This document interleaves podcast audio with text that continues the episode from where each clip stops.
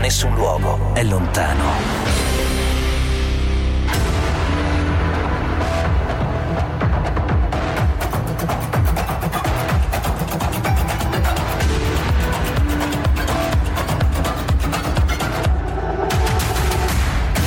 L'affaire Orban sta scatenando i polpastrelli al 349-238-6666. Qualcuno si chiede addirittura se il meccanismo del voto all'unanimità sia ancora sensato per l'Unione Europea, che prova e pensa ad allargarsi. È uno dei temi, su questo non vi è alcun dubbio.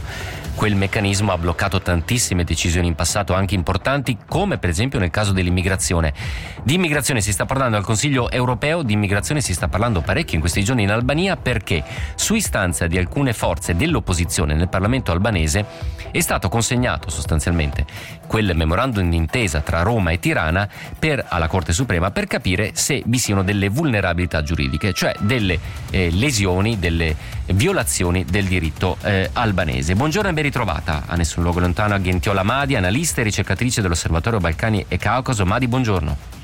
Buongiorno. Allora, partiamo in realtà da forse l'effetto sorpresa, perché da parte dell'opposizione ci aspettavamo, anche a uso politico interno, che vi fosse un braccio di ferro con il premier albanese, ma leggo che ben 7 comuni guidati dal centrodestra hanno accolto con favore questo memorandum d'intesa, dicendo è giusto che noi si vada a fare la nostra parte, perché in passato siamo stati anche noi rifugiati, siamo stati noi migranti, siamo stati anche accolti.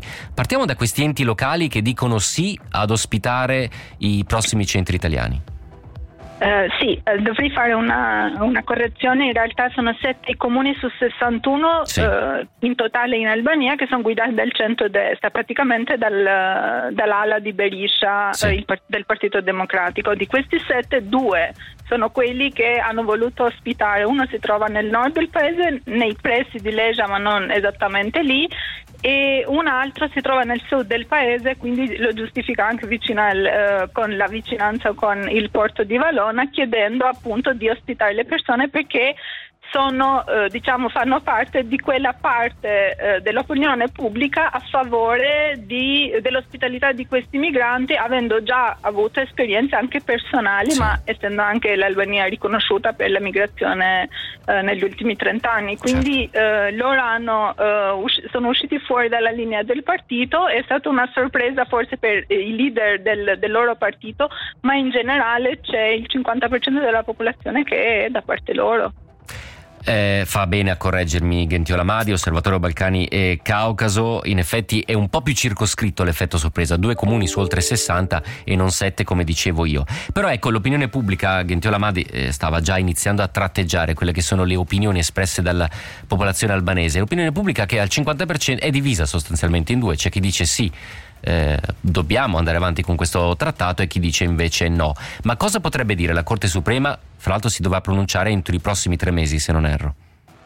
Esatto, praticamente la Corte si riunirà il 18 di gennaio e dovrebbe dare la risposta entro il 6 di marzo. Molto probabilmente la risposta verrà data prima di marzo, considerando sì, l'importanza e anche la pressione dell'opinione pubblica su questa questione, perché diciamo in assenza di informazioni e di trasparenza all'inizio è stata creata una psicosi che l'Albania sarebbe stata invasa da un giorno all'altro da immigrati, e quindi avrebbero toccato insomma i punti sensibili dei cittadini, che è la proprietà privata, il lavoro e quant'altro. Poi con il passare del tempo e la tranquillizzazione della situazione, più informazioni sono state condivise anche da parte del governo, ma anche in generale neanche nei media italiani, ha fatto sì che questa bolla esplodesse e quindi si riprendesse di nuovo quel ritmo in cui l'opinione si è divisa in 2 fazioni, pro e contro, come del resto succede nella politica albanese in generale. Chi è di destra non è di sinistra e viceversa, non ci sono molti margini di area grigia, diciamo. Sì, insomma anche qui la polarizzazione la fa da padrona. Molto brevemente, Gentiola Madhi, siamo quasi in chiusura ma abbiamo pochi secondi per ricapitolare quali sono le vulnerabilità che la Corte Costituzionale, la Corte Suprema albanese ha rilevato. Uno mi sembra la violazione del principio di sovranità territoriale, se non erro. Esatto, quello è il principio principale su cui tutti e 2 i ricorsi dei deputati del PD